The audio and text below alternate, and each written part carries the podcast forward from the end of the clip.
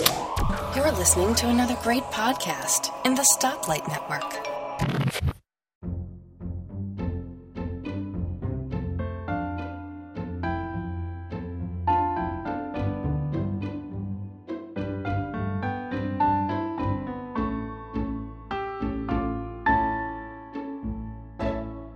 Hi, folks, and welcome to episode 7 of the Let's Talk Apple podcast, the show for March 2014. I'm your host, Bart Busschots, and joining me is an interesting panel. Um, small in number, perhaps high in eccentricity, Yes. high in fun. Energy. Energy, yes, high in energy, Insanity. definitely high in energy. So uh, the, the first voice you heard there is the wonderful Allison Sheridan from the NosillaCast Mac podcast, the Technology Geek podcast, with an ever so slight Macintosh bias.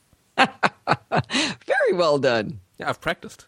I literally had to practice when I was hosting your show, actually. Very good. Yes, you did a fabulous show on my podcast while I was gone, allowing me to relax and have fun. It was awesome. Yeah, I just realised I'm having you on to talk about the months, you know, the, what's happened this month in Apple news, and you spent March cruising around the southern hemisphere. That's true. That's true. It turns out they have computers and stuff there too, though, so it oh, worked Good. out. Oh, good. But don't uh, they run in the opposite direction? Well, I did mess with Bart's brain. I showed him uh, a picture I took of the of the sky showing um, Orion upside down. It's weird. It's ri- it's wrong. Like the house was the right way up, and the stars were upside down. Shouldn't happen. um, also joining us is um, the wonderful Guy Serle again. Hi, Guy. I obviously didn't scare you off too bad last time. Oh, no, no. I, I'll always, I always come back. I'm a glutton for punishment, and and thank and thank you for calling me wonderful too. But you are. Oh, And I, I think the last time you were on, you were you were pretending to be a Gaz, but this time you're on as yourself. oh yeah, because Gaz couldn't make it. You, you had to referee or Oh, something. that's right. You Right, were right, right. So the well, the first time, yeah, the first time I was a substitute. This time you've actually done it on purpose. so now it's your fault. That's right. Sorry, I, I shouldn't laugh. I'll try not to laugh and then end up choking myself. That's not a good way to start. Probably not. Right. But it's okay because Allison is doing a backup recording. So if you drop dead, we got you covered. We got your Kept back. going. Yeah, we can release this uh, two minute and one second show. That's right. Release the Kraken. Anyway, let's before we get stuck into the more detailed news stories. Not that there's very many of them this month. I've only got three big stories on my list. Um, but w- I always like to do some sort of interesting numbers. Um, Philip Elmer DeWitt does a fantastic blog, which if people don't follow it, they should. It, it's uh, well, it's technically part of Fortune magazine, which is part of CNN, but it's still good. Uh, and he, he sort of put a story together out of two different sets of surveys, which say really, when you take them together, that maybe Apple's doing better in China than all those pundits like to say. So uh, the first sur- survey was by a company called Upstream, and they they they basically surveyed you know what people are planning to buy, a bit like the ChangeWave sort of idea. And so they found that worldwide, around the entire planet, 32% of people who are planning to buy a smartphone are planning to buy an iPhone, and only 29% a Samsung, which is yeah, yeah, Apple. Probably within margin of error, but about the Yeah. same. But in China, it's 42% iPhone, 32% Samsung, and that's not within margin of error. And the the thing to remember as well is when you say Samsung, you're talking about probably anywhere from five to twenty different phones. Whereas when you're talking about Apple, you're talking about two, Yeah, just the two now. Yeah. or I'm sorry, three if you count the the 4S. Was the 4S? No, the 4S is still being sold, isn't it? Oh Yeah. no no no not the. I what am I? Oh, what's wrong with it? Is it the 4S or the five that, that they're selling for the low end? It's the. thought Four, I think it's still the 4S 4S. is It is the Yeah. 4S, yeah, because the whole point of the 5C was it replaced the 5. Right right. So it's just the 5's insides with the shiny plastic outside.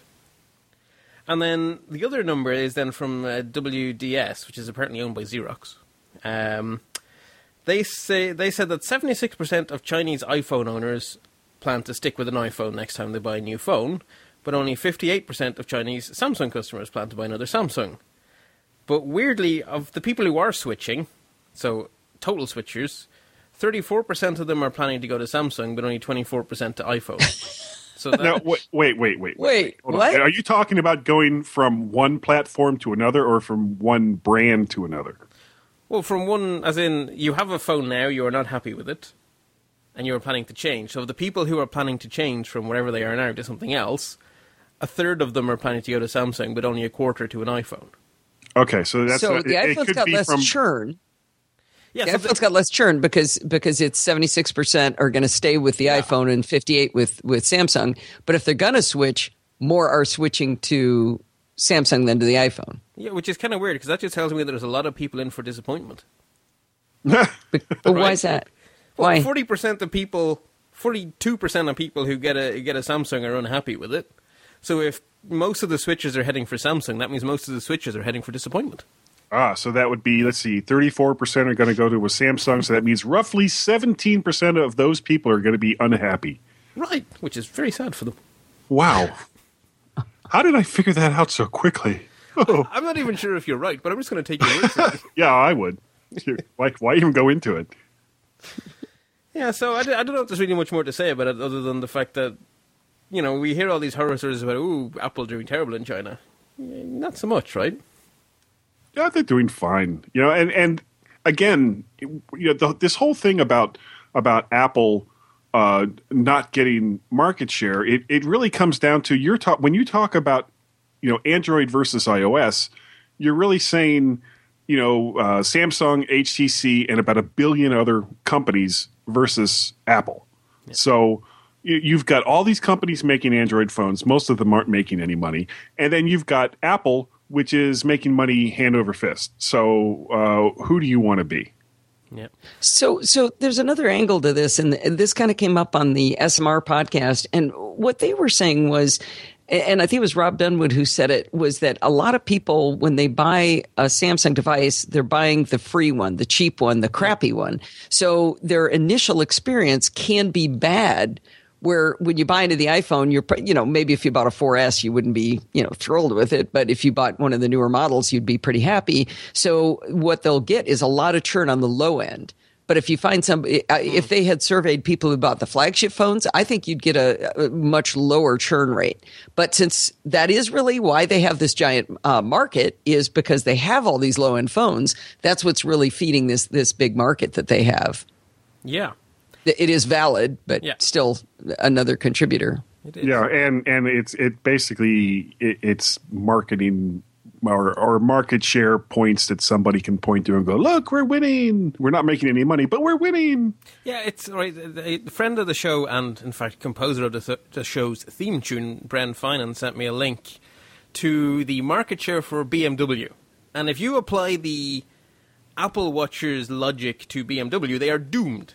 Absolutely doomed. They only have like 5% of the market. I mean, how can they possibly survive? Oh my god! If you got a BMW, you better get rid of it right now. Yeah, it, it, it, it just strikes me as nuts that in everything else we can we can we can comprehend the difference between a premium brand and a bargain basement brand, but when it comes to computers, somehow it's market share or bust. And the fact that Apple are one of the most profitable companies in the world and have been for quite some time now doesn't seem to dent that belief. You know, Reality be damned. By the way, I met a gentleman at Macworld, and I'm digging through for his card right now, see if I can find it. Um, uh, he worked. No, that's not him. Anyway, he works for a company that does market research, and I, I asked him um, the question I've always wanted to see. The answer to was, "What is Apple's market share if you don't count business?" People who have a choice of what to use, what are they using? And I would just, you know, off the top of my head, in the U.S., think it's a little higher than five percent. Oh, it's much. Well, I mean, their market share worldwide is more than five percent. Yeah, I think it's eight or something like that. That, Yeah. but it's still it doesn't it doesn't maybe quite hit ten. If you you know if you squint and round it, up, it- you might it- see it ten. is under ten. But if you were talking about uh, outside of business computers, my guess. Yeah, what do you think it And, would and be? this is just a guess. Uh, I my guess would be in the neighborhood of uh, twenty-five to thirty percent. I am pretty sure I remember a story back in the IMP days that in laptops, consumer direct to consumer sales, Apple was thirty three percent. Yeah, well, that would about follow what I said.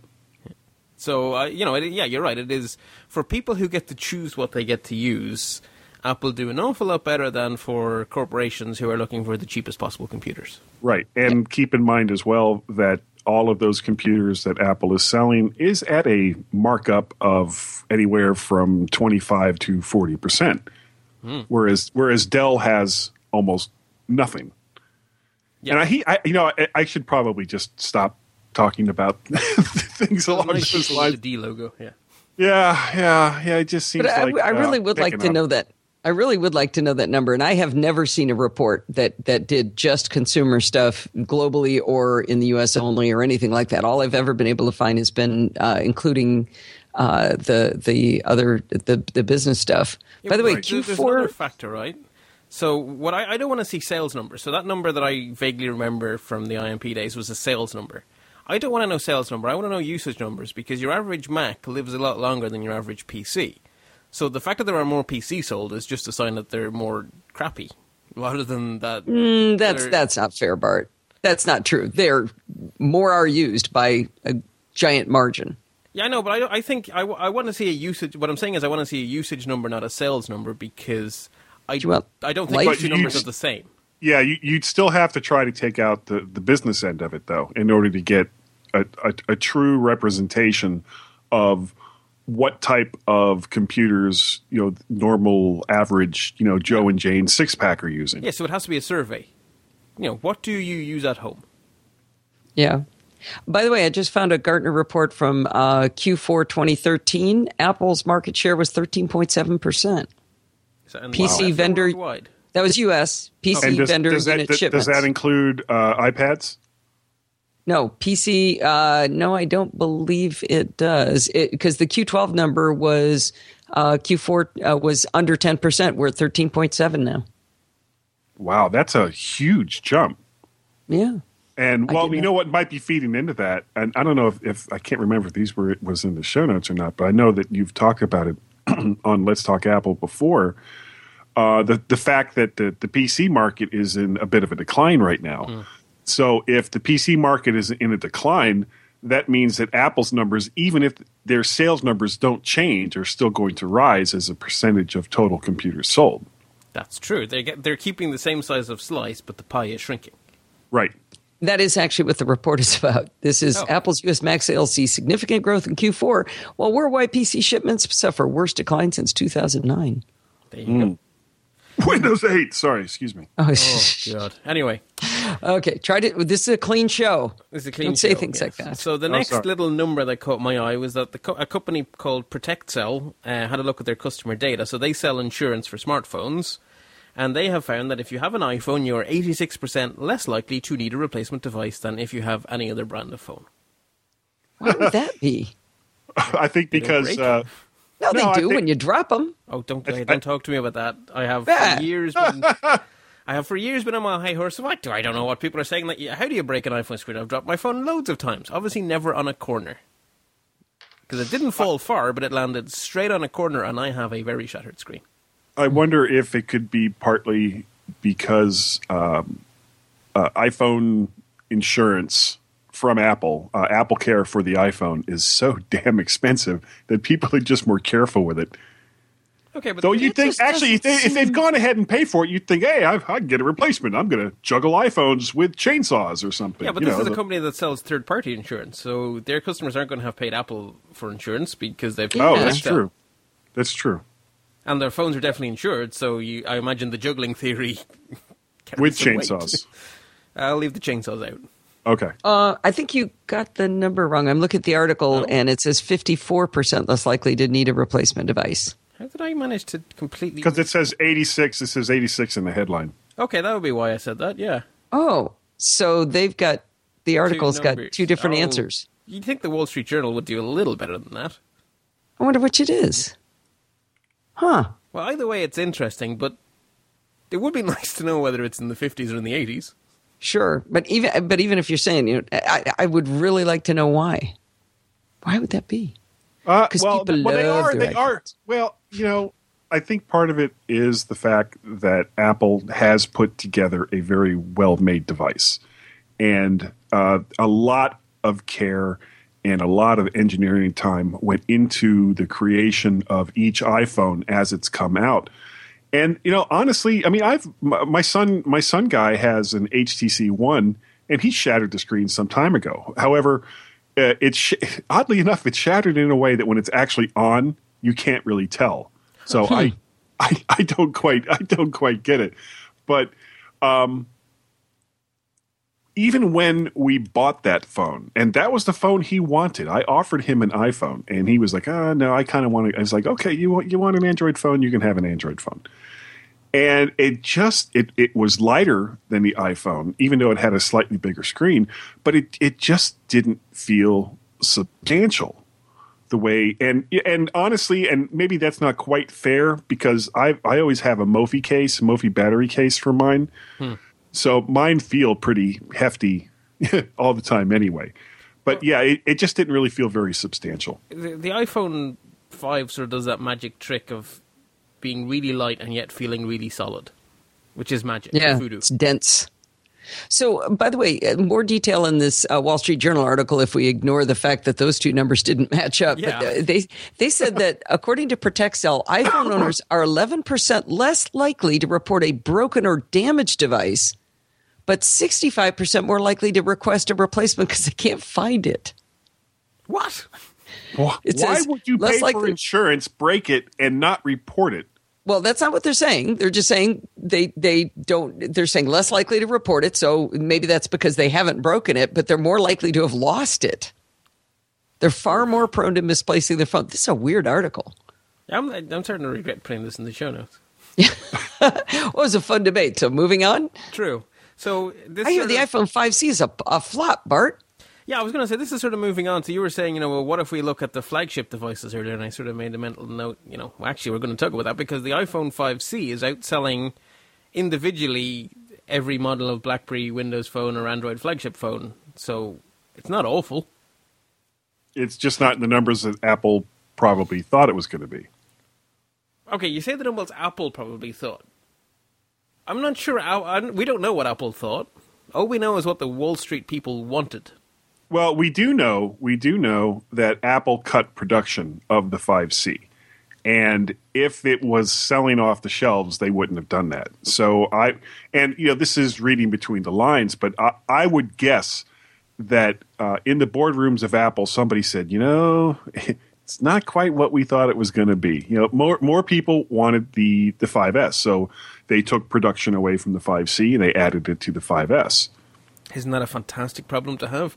Oh, yeah. Look, they're not buying our cheap model; they're buying our premium model instead. Oh darn! Oh damn! Sorry. No, darn. you can say that. No, they, they, I think the it was D on word. Let's Talk Photo. I was explaining we have which words we can't say. Which words we actually I can't say that on the air. Um, no, anyway, that's why I said it for you. there is an F bomb. There is no D bomb.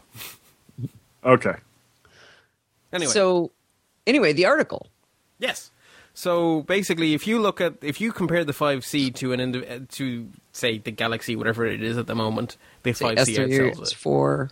If you pick any BlackBerry you like, actually that's a, that's just that's a low bar. We'll ignore that. If you pick say the, the, the shiniest of the Nokia Windows 8 phones, the iPhone 5C outsells those. So as if you look at the iPhone 5C individually and pair it up against its competition, it actually does quite well. Yeah, it's, it's even outselling Samsung's uh, flagship phone. Now, of course, the other thing is Samsung have a fleet, whereas Apple's fleet is more of a flotilla. It's it's three. So, uh, you know, the, the, that is sort of a difference. That uh, the 5C probably sells better because there's less choice in iPhone. But then again, that's a business decision by Apple. That's obviously paying off. So. And yeah, as you said, that is a that is a such a terrible problem to have. Yes, yes, it is. I thought this was a bigger story than some people made this out to be. I mean, how how can you call it a flop? How can you say that it, it had reduced production and worried and, and Apple's concerned and blah blah blah if it's outselling all of the flagship phones individually? I mean, well, I would remember, not have expected Allison, remember that. this is this is in the U.S. only. Okay. Well, the numbers are U.S. only, so we don't know what it's doing yeah. elsewhere. But that's right. still a pretty important market. It is. It is. I would also say there's a very good reason that everyone wants to say the iPhone 5C is a flop because saying so gets you an amazing amount of clicks. yeah. it's you know that's, that's a pretty good way to make some money if you're in, in, in this kind of stuff is say something Apple something bad about Apple go. People so do. if if people are looking at this article, by the way, um, I tweeted this article out, and a lot of people said, "Well, they've got a chart, but they don't say who collected the data." Yes, I you know they don't. Well, but they do. But it's really stupid the way you have to get to it. Right above the chart, there's a, a, a hot link that says every other flagship smartphone. If you tap on Oh. that, you get to the original article that has the chart and it says source Canaccord Genuity. Now that's that's an investment company. That's not a uh, you know th- it's an analyst. That's not a uh, um, you know it's not a survey done by Gartner or one of those. Yeah, they're, So- yeah, they're your Grain of salt a little bit, but yeah. But uh, unfortunately, I don't know why they didn't put the source under the graph, the chart on the first page. Yeah, I So you do have to get to it. Yeah, because I like to say where the data's from, and on that one I Yeah. ended up saying Apple Insider are reporting in my show notes. Yeah. So you actually do you do know who it's from, but it's From Canaccord. Okay. a little more work. Yeah, so it's from those analyst people who I have very little time for. Oh well. Yeah. Well, it's better than having it be from nobody, I guess. True, true. Anyway, let us move into my least favorite section of the show, which is the legal updates. Yay. I'm going to be quick on this because, yeah, exactly. Oh, sorry. So, Apple v Samsung, the first case, Apple were denied an injunction again. Apple filed an appeal. Samsung filed an appeal. In other words, this case that I thought was over a year ago is not Goes over. on and on And on and on. And I am not going to talk about it this month, but a second case started on the 31st of March, which is in the same court and is also Apple v Samsung, but it's about different phones. And Is it the same talking judge, about Stu? that until next month. Is it still Yay. Koh? Hmm? Is it still Judge Koh? Yeah.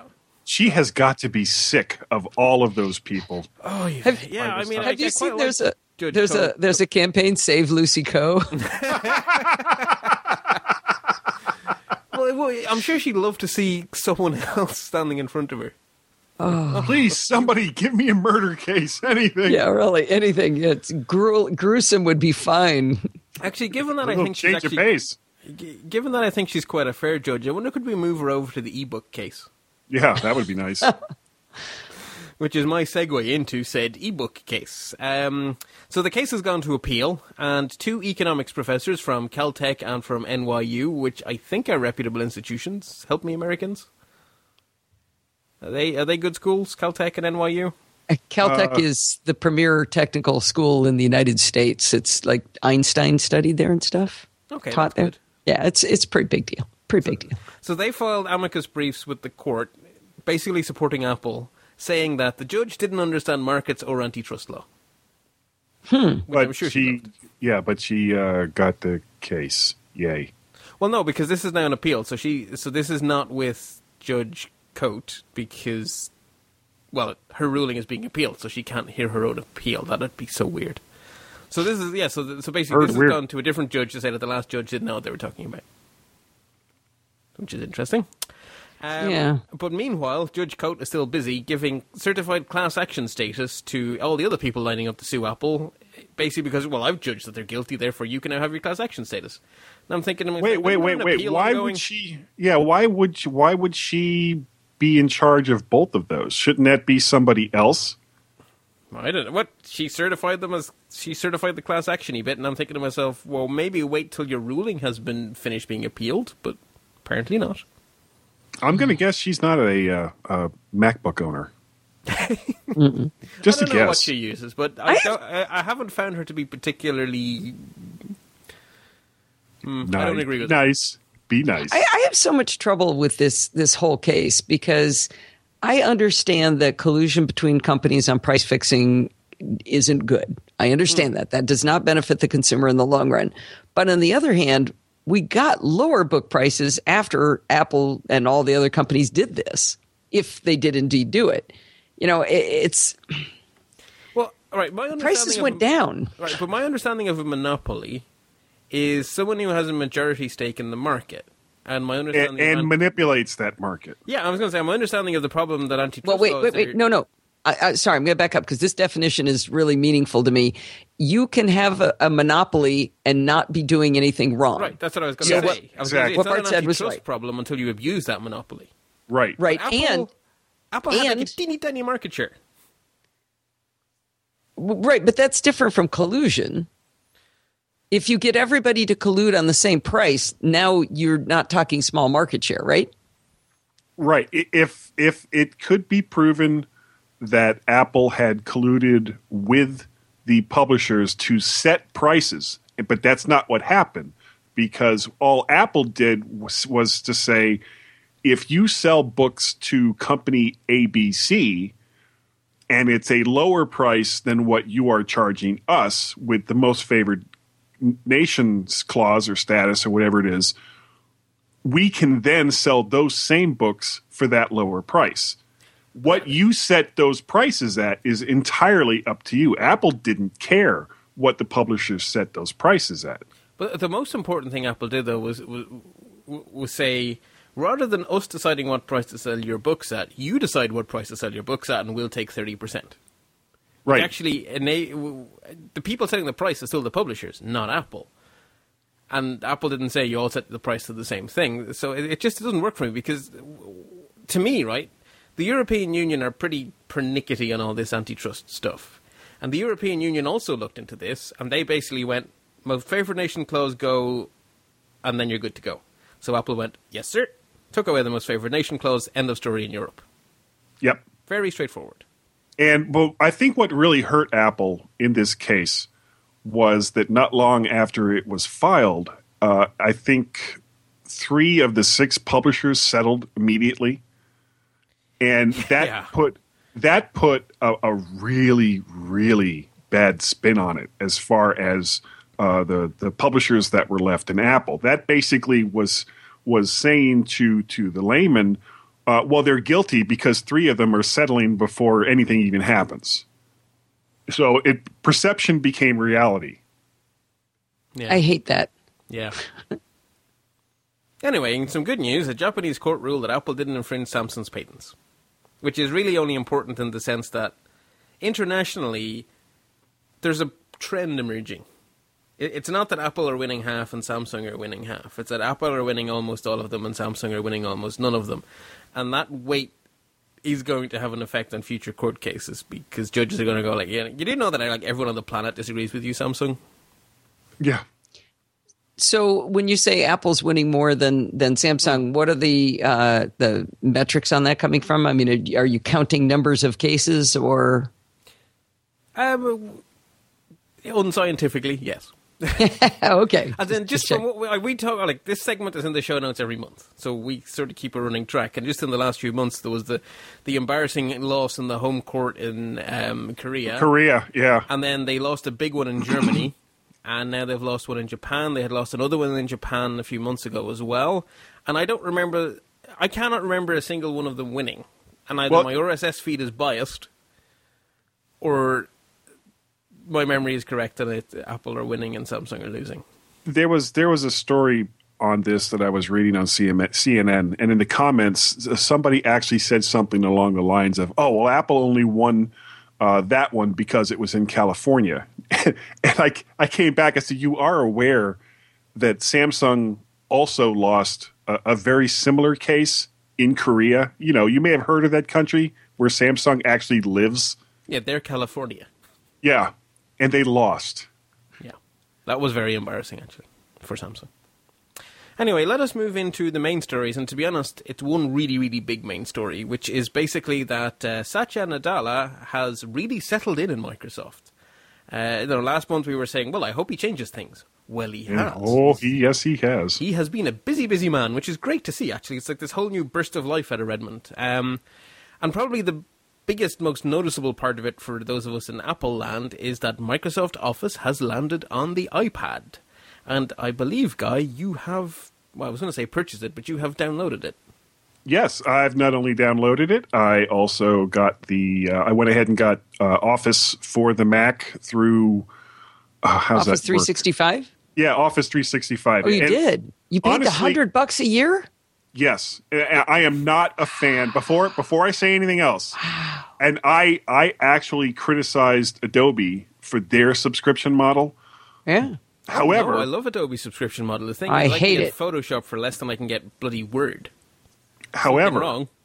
Well, but it depends on on how many people need to use the software. What Microsoft did that was really smart in their subscription model, they said, "Okay, well, you give us ninety nine dollars a year. We give you the entire Office suite for your computer, uh, all of the apps for your iPad, and the ability to have it on up to five different computers. But that's Now- one user. No, So you can't. no, no, no, no. Five Uh, different computers. That doesn't mean multi-user license. By Yes, why- why wouldn't it? Yeah. By the letter of the law, um, let me look it up because that's this, I I remember you looking into this for your family and being quite cranky about it.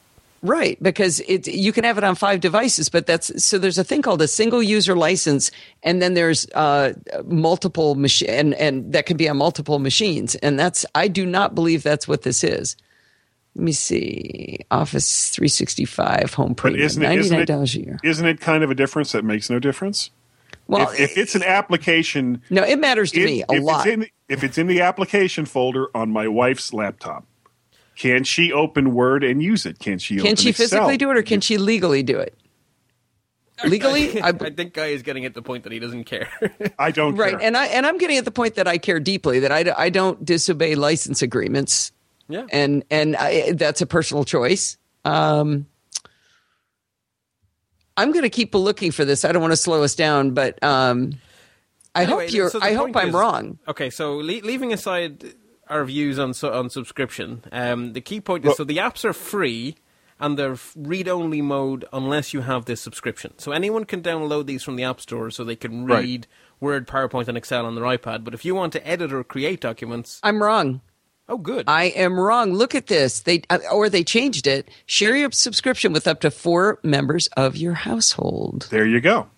So it is a proper family license. Now, 99 That bucks is a new. for a small family is expensive, but 99 bucks a year for a family of five, okay. Right now, I've got my computer. I've got my iPad. My wife has her laptop. My son has his laptop, and my other son has his iMac. So now, for ninety nine dollars a year, everybody has The latest uh, version. uh, the latest version of Microsoft products, and they're both getting ready to go to co- actually. Well, the one is in college, and the other one is getting ready to go to college. Plus the uh, the cloud storage. I think it's uh, thirty gigs of cloud storage is included. Uh, twenty, but that's 20. still Okay. amazing. That's a lot, right? Yeah, everybody yeah, gets yeah. And if you each. link if you link your Skype account in, you get sixty minutes of international calling as well. Ooh, that's not A bad. month, sixty minutes a month. A month? Okay, Wow. this this changes the equation quite a bit, guy, because um, I used to. Well, I bought Office 2011 for 150 Yeah, so dollars for three for three users. Well, so I, got it. I got it for twenty five through Okay, but home the, use the point is that okay, but the point is that the the list price was one hundred fifty dollars for three users, three three machines. So I paid fifty dollars three years ago right. per person. So uh, when it was hundred dollars per person per year, that was really bad. This even with three people, I would also like to know their definition of uh, household, household or family members, that kind of thing. Because Apple used to have one that uh, one of their agreements was you could buy um, the OS for your household. And what I loved was they specifically had a note in there that said household includes a kid sitting in a dorm room in college. Right. Well, they did the same thing for iWork and uh, iLife. Yeah, Get, you yeah. could get the five user license pack or a five user fi, ah five user license, and it would include a little slip of paper that would have license numbers on it that you never ever ever had to enter anywhere. I love that about Right. Apple's family pack. Actually. Oh yeah, Yeah, yeah. Oh, it cracked me up. It was like and because it's like, of that, where do I I would put this always number? obey it. I, Yeah. I I went on a rant several years ago because uh, Leo Laporte on his radio show, somebody somebody was called calling in and they were having trouble with Microsoft Genuine Advantage, and he got just went out of his mind about about copy protection, how it ruins everything, and and I hate it, and it's, it's terrible. And then the next call was someone uh, who wanted to buy a family pack for OS 10 and wanted to know was it really wrong if he shared it with his buddies that don't even live where he lives and they're not part of his family? And Leo goes, "Oh yeah, they don't put copy protection on it. You can do whatever you want." Talk about undermining your point. I am or- still mad at him for that. Let me let me think. Uh, hypocrisy. Thy name is Leo. In that case, yeah. It was, yeah. So I would like to know what uh, household means. That would be interesting to see what they how they define it. Well, it's any house that you can pick up and lift over your head. But when Anyway. your son's away to college, does it include it? This is great. This is great news. I'm glad we talked about this because I uh, was uninformed. Yay! And oh, and speaking of uh, the versions of Office uh, on the iPad or the, you know the, the, the various programs, uh, I have not yet. I mean, because I did all this literally yesterday morning.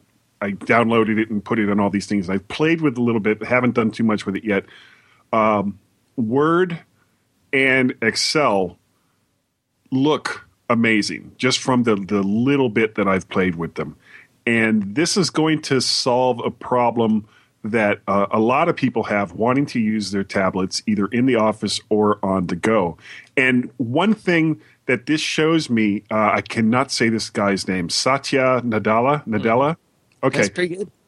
one thing that this shows me that that Satya, as compared to um, Ballmer, understands what Microsoft's core business is, which is to get their software out on as many platforms as possible for people to use. Microsoft's business model should not include hardware. Okay, well, Microsoft's current motto, or their new motto, has been laid out with the catchphrase "mobile first, cloud 1st mm-hmm.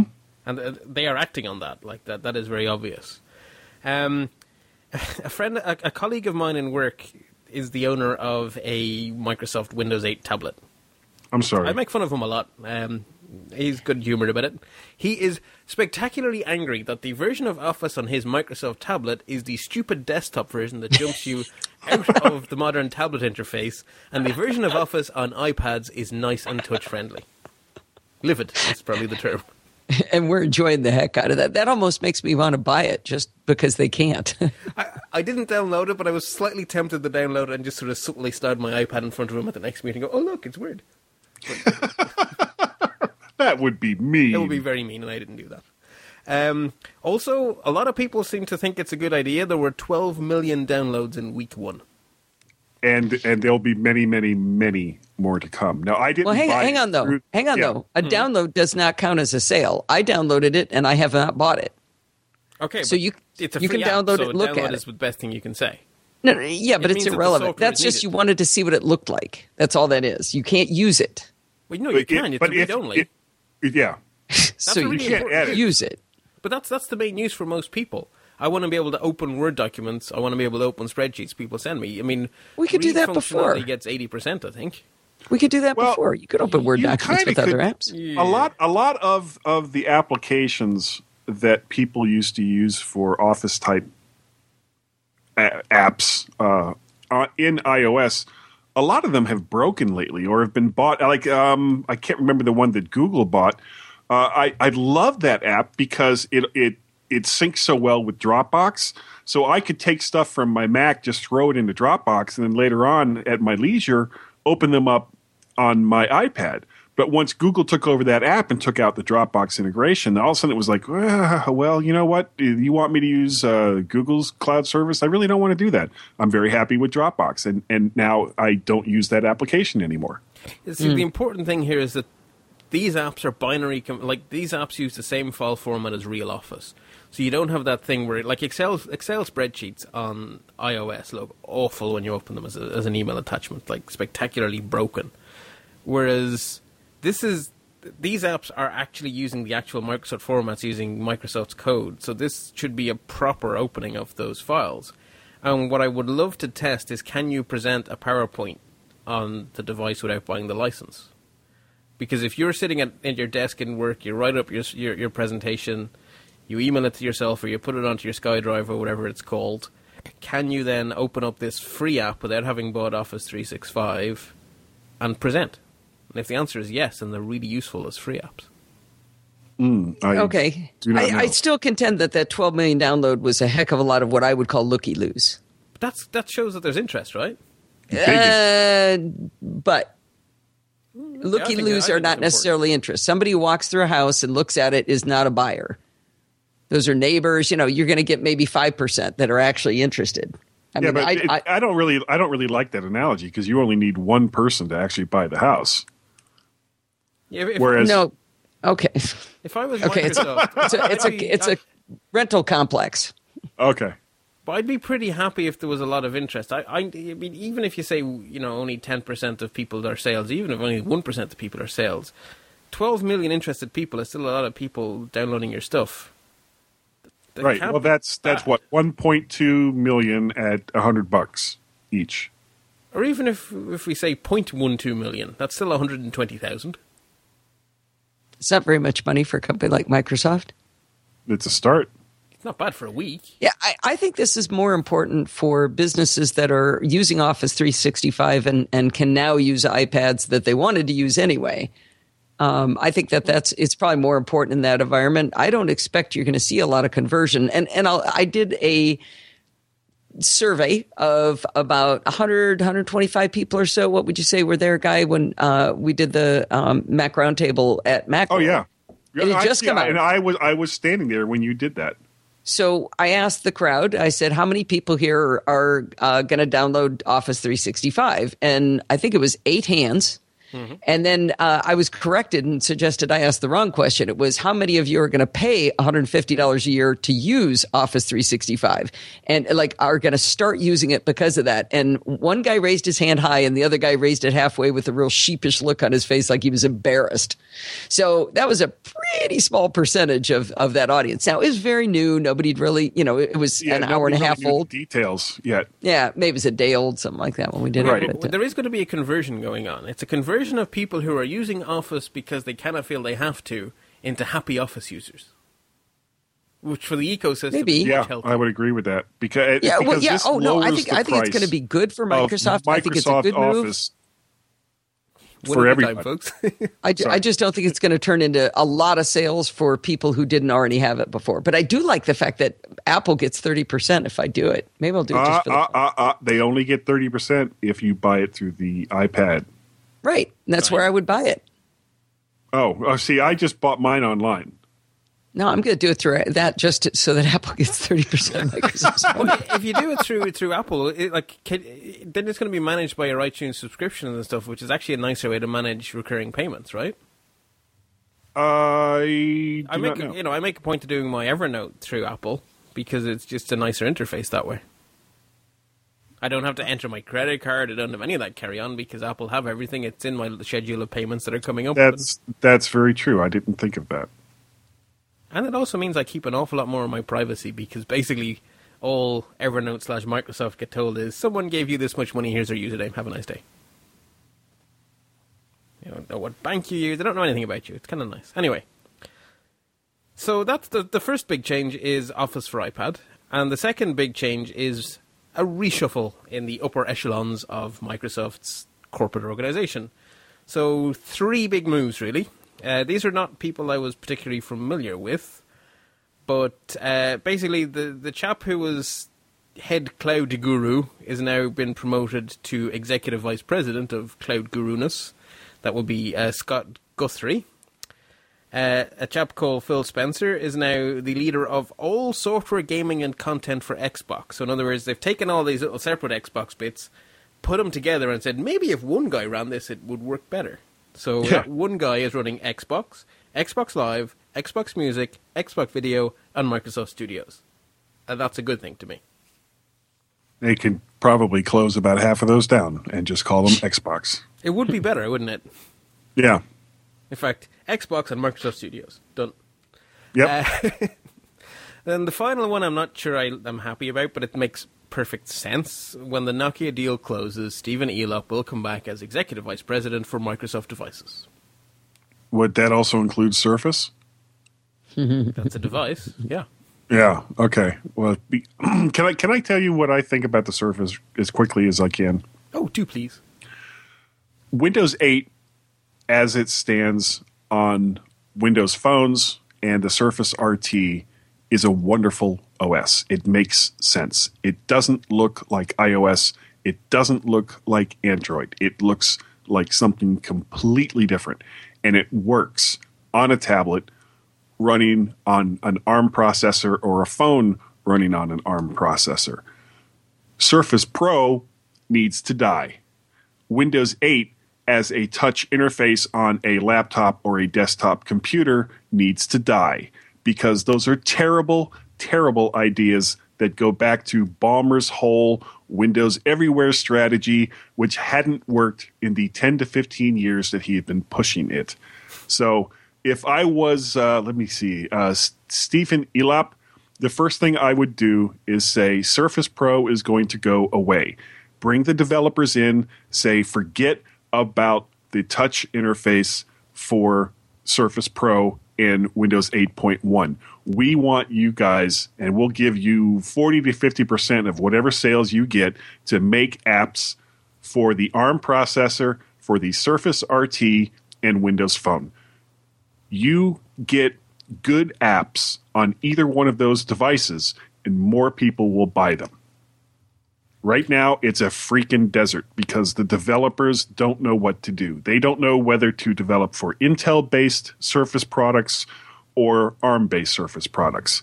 Laser focus, whatever it is you're going to do, get and get rid of everything else. Oh, who is it has laser focus there? Sorry? Who is it at Microsoft who has laser focus? Uh, well, it was hard enough for me to say it, much less figure out who's going to implement it. Well, Stephen Elop, we just said. Oh, Um, right, right, right. Him. But Right. I, I agree with what you're saying, but I would add in an extra piece. Three OSs is too many. Windows Phone and Windows RT should be the one OS. And then you have a Yes, desktop I agree. OS. No, no, that's what I meant for ARM processors. Okay, but that also for your phones, which aren't necessarily. Yes. Well, are they ARMs? Actually, what do you Yeah, they are. that? Are they? Okay, they are ARMs. Okay. Yeah. So you, you basically it's it's and it's what Apple did with iOS. They've got applications for ARM processors that run under iOS. They have applications that run on Intel processors for OS 10. Okay. Microsoft, instead of trying to make everything look identical, which is the stupidest thing I've ever heard of, and instead of telling your OEM manufacturers, okay, you should be coming out with touch enabled desktops, please, or touch enabled laptops, really, and just have them have the, the people do what it is they do best. OEMs make good laptops, or they try to make good laptops, and desktops running an operating system that people want to use, which is more along the lines of something like Windows 7. Then you have the Surface RT and you've got Windows Phone. Those two devices running on ARM processors are, by their very nature, touch devices. They work well with a touch interface. So you tell developers you want to make touch uh, touch uh, applications, make them for the RT and Windows Phone, and you know come up come up with some SDKs that will allow uh, developers at the, the flick of a switch to uh, integrate those applications within either a tablet or a phone. The, the way I always like to say it is, I'd like a finger OS and a mouse OS, please, and never the twin chummies. right. Because my Sorry. ain't a mouse. Sorry, I didn't mean to rant. No, no, you're, I, I, I, I agree with you completely. It's sort of my, you sort of, you, Yeah, you've taken my I job. over. surprised you, didn't I? Well, no, basically you've saved me having to do the same thing. Ah, okay, good. Um, and the great thing is, uh, Nadella's only been in the job a couple of weeks. So uh, things can only, uh, you know, this is a really good start. And if he keeps going in this vein, and if he's really serious with his mobile first, cloud first, there could be some very fun competition heading into the mobile space. Well, the, and the great thing about it is it, it plays up, and you know, staying within the, the, the Apple realm, it plays up to the strengths of both companies. Apple makes a great tablet, and it needs great software. Microsoft making great software puts it on a great tablet. Everybody wins. Yes. who I'm trying to remember who it was. So I think it might have been John Gruber because it's a smart thing to say.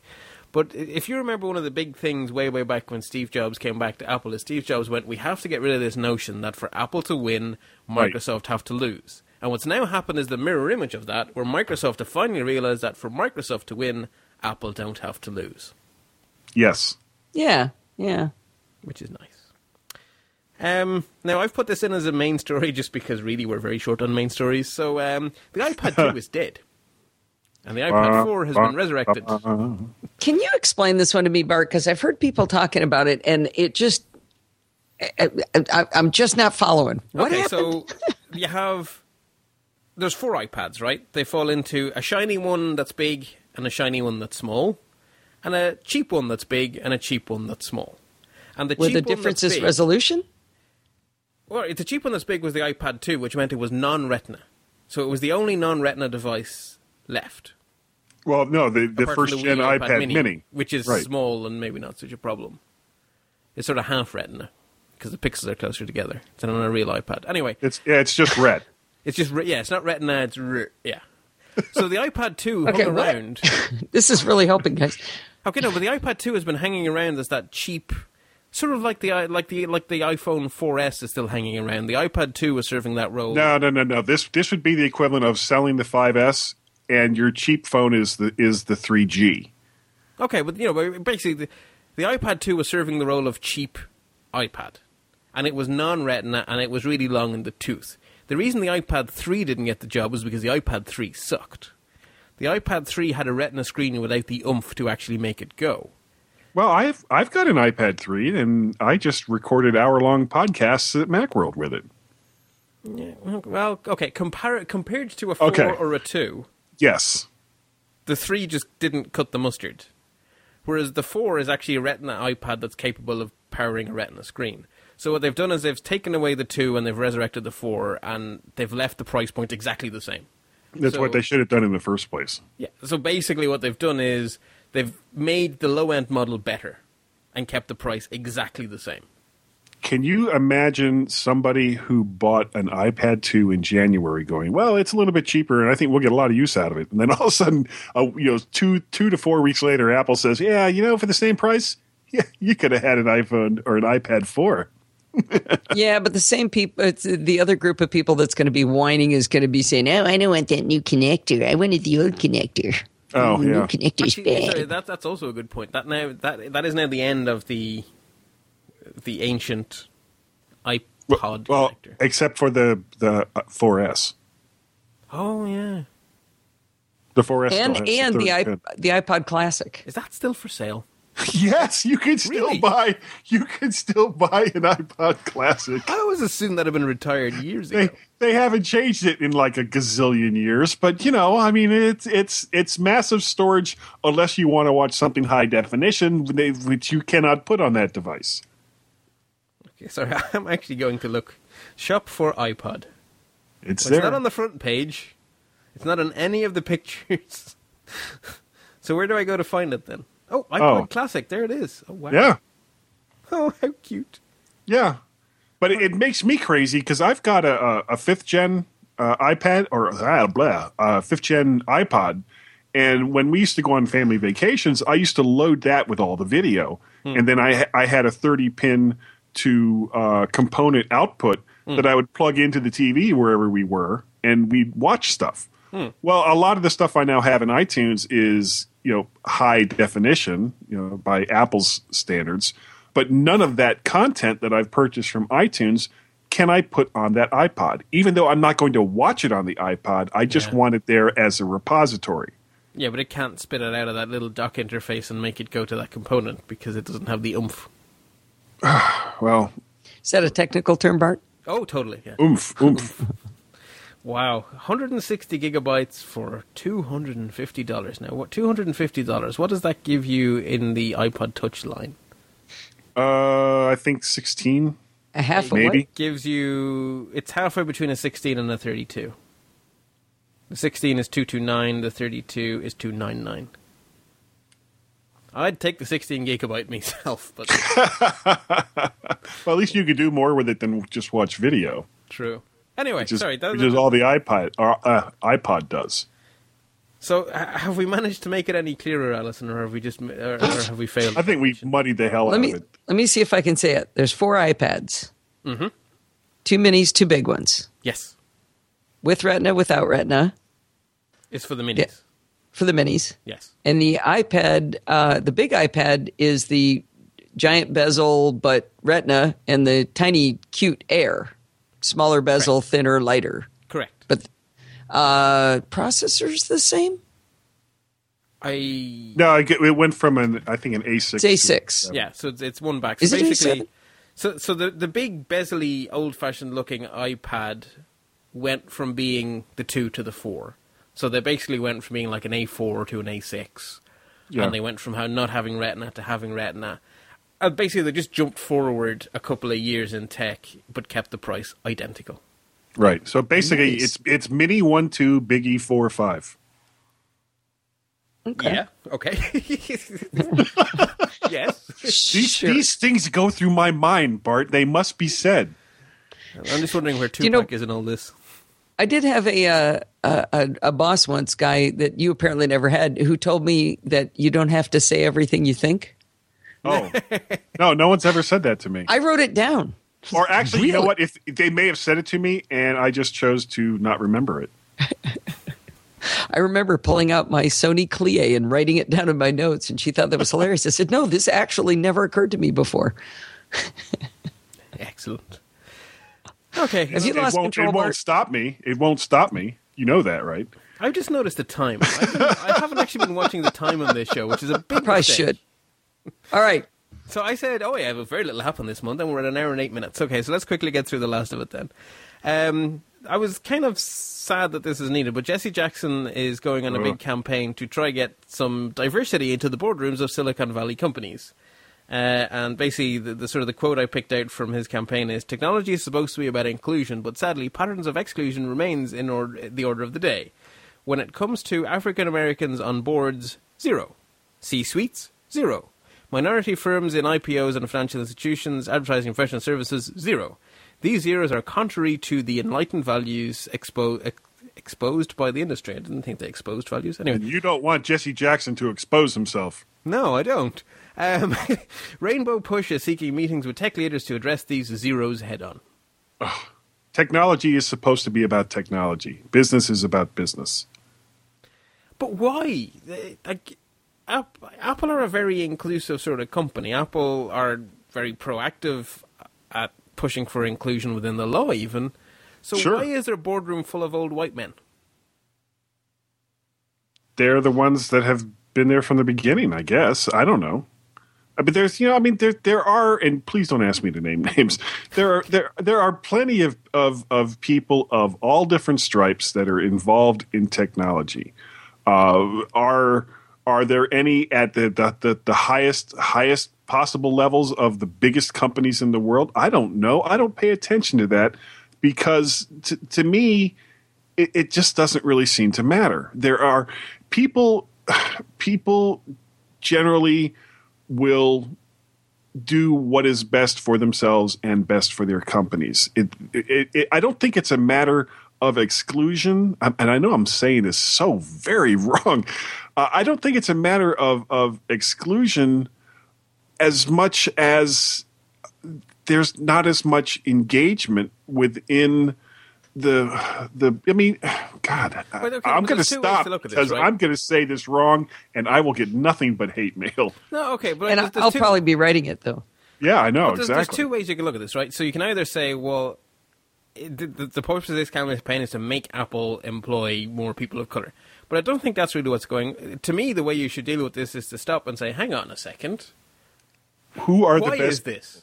Is it that we have some sort of invisible barrier that we didn't realize we had? Because I don't believe for a second Apple set out intentionally to exclude people of color from their board. I don't believe that for a not. millisecond. Neither do I. So the question then is, okay, so if we're an inclusive company and there are an awful lot of people of color in America, we're an American company, we're in California, why haven't they made it through the upper echelons of our company?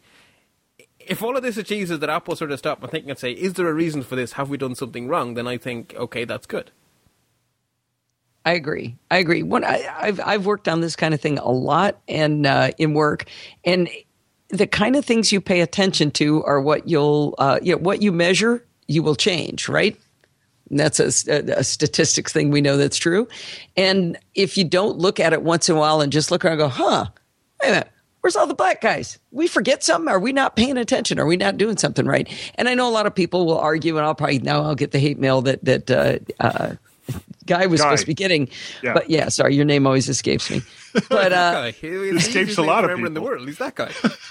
but sometimes these gas, I get so easily confused. But it, but anyway, I, I worked in a company where inclusion was was really critical, and and what I loved about the way we approached it was because it was a business imperative, because you were not going to do as good of a job if you didn't get diverse opinions. And I remember our. our um, uh, one of our presidents said in a speech once, he said, I don't want to surround myself by yes men because then the best idea we have in the room is mine. And I think we can do better than that. Well, that same thing applies for diversity. I mean, that's why you want diversity, not because, oh, it's all good and it's nice to everybody and it's fair. That's not what it's about. It's you're going to win if you've got diversity. Can you tell this passionate subject of mine? I, I, I guess my problem mostly may be Jesse Jackson himself. I'm, I'm really, I'm really not a fan. Okay, well, forget about the messenger. Okay, I, I have absolutely no problem with anyone running any company as long as they're qualified. That's the you know it, should always be. I mean, the whole point of civil rights to me was that it doesn't really matter what the color of your skin is or what your religion is or what your sexual orientation is or you know pick your pick whatever it is that that has been excluded in the past it should always be about who can do the best job and the rest of it is window dressing Right. So what you're making there is a very clear case against something which I really hate is this idea of quotas. Aha. we can have a yes i oh i hate that So if you if you take on board that quotas is not what you're trying to get to, then you have to say to yourself, okay, so all the- we know that everyone is equally as capable if given the right opportunities. So if I get to the top of the hill and I turn around and there's only a subset of society up here with me, then you have to track back and say, well, where did the other one stumble and why did that happen and can we do something about it? And if that's the outcome, that's good. If the outcome is, well, clearly what we need to do is appoint people who are not qualified, then I think, oh my god, no, that's wrong.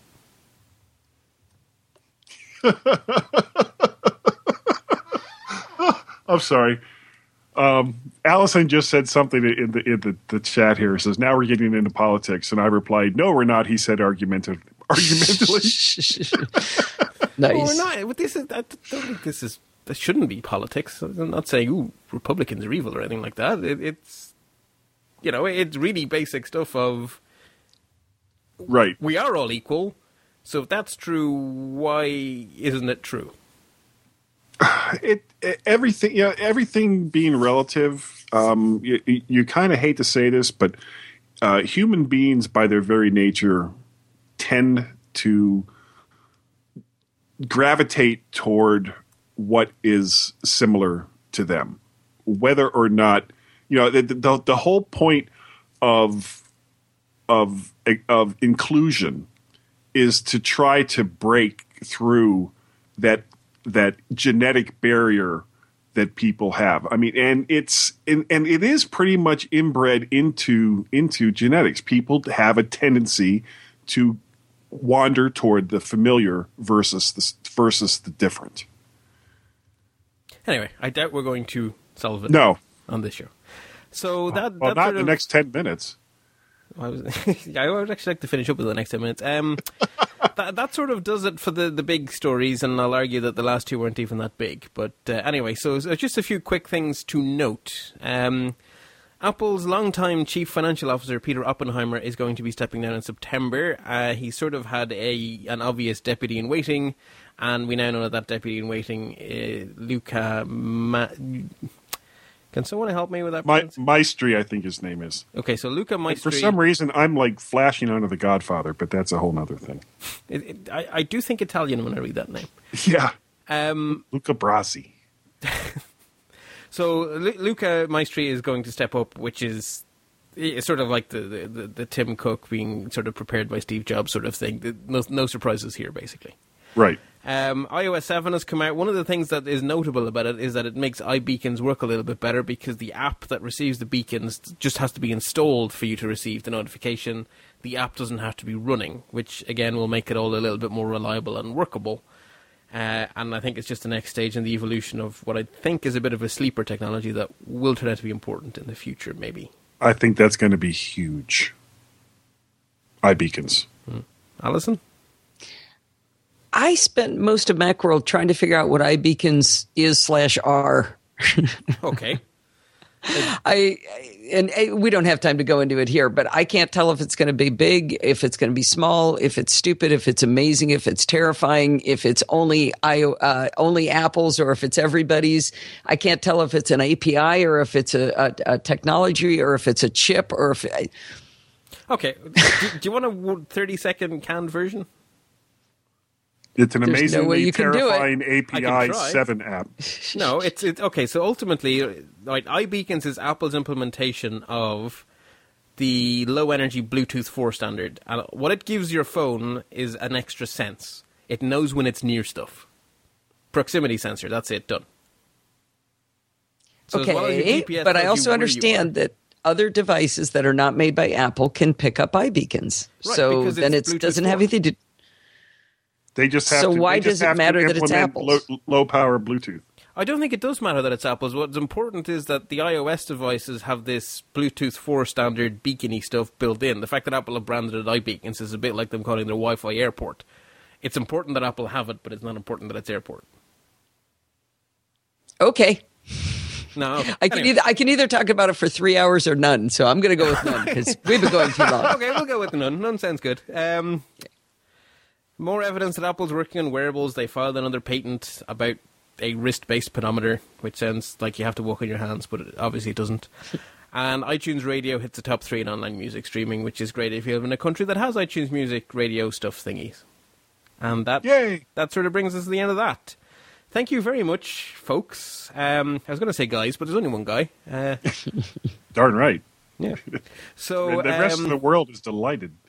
Do we, we actually? I don't. I forgot to say. Did I remember to say what podcast you're from, guy, at the start of the show? I don't I think don't I think you did. did.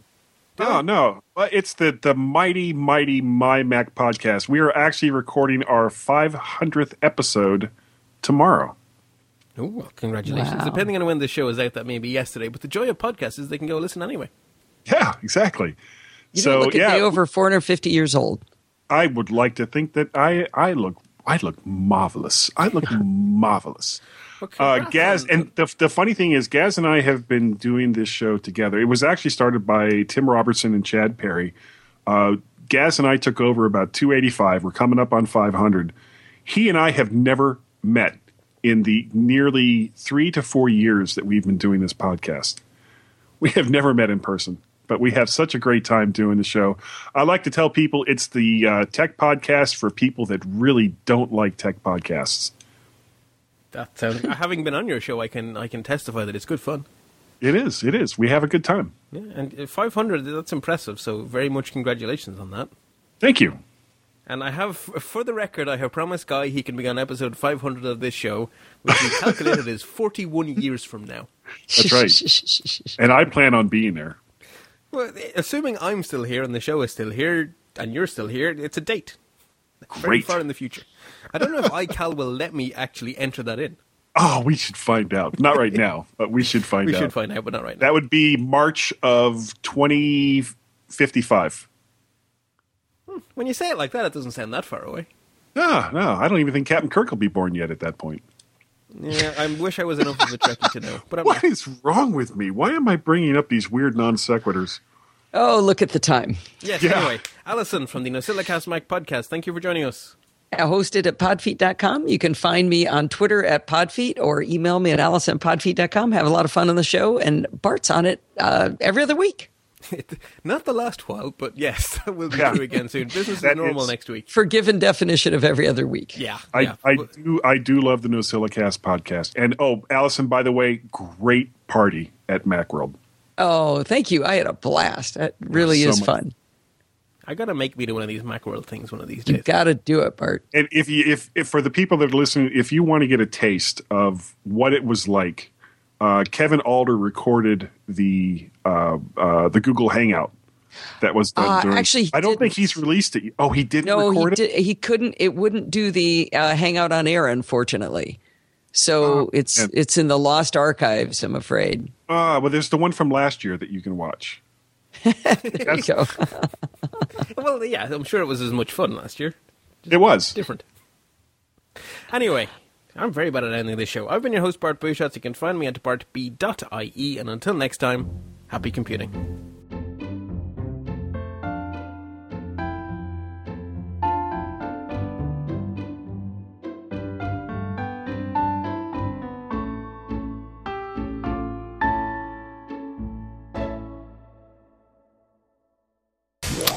You're listening to another great podcast in the Stoplight Network.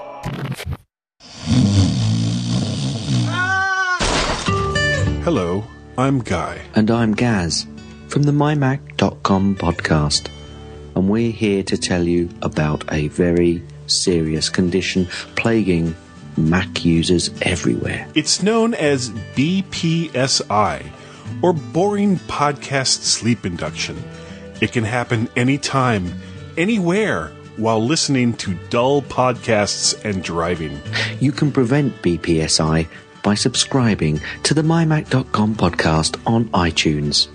Our podcast is many things, but never boring. Available without a doctor's prescription. The MyMac.com podcast is not responsible for loss of bodily functions while laughing. Side effects include blurred vision, nervous tics trying not to smile, angry yelling when we say something wrong, and the inability to call our Skype number, which is 703-436-9501. Women trying to become pregnant should not be listening to the MyMac.com podcast, as it will take time away from having sex, which you normally need to do to become pregnant. So remember, listen to the MyMac.com podcast. Think of the children.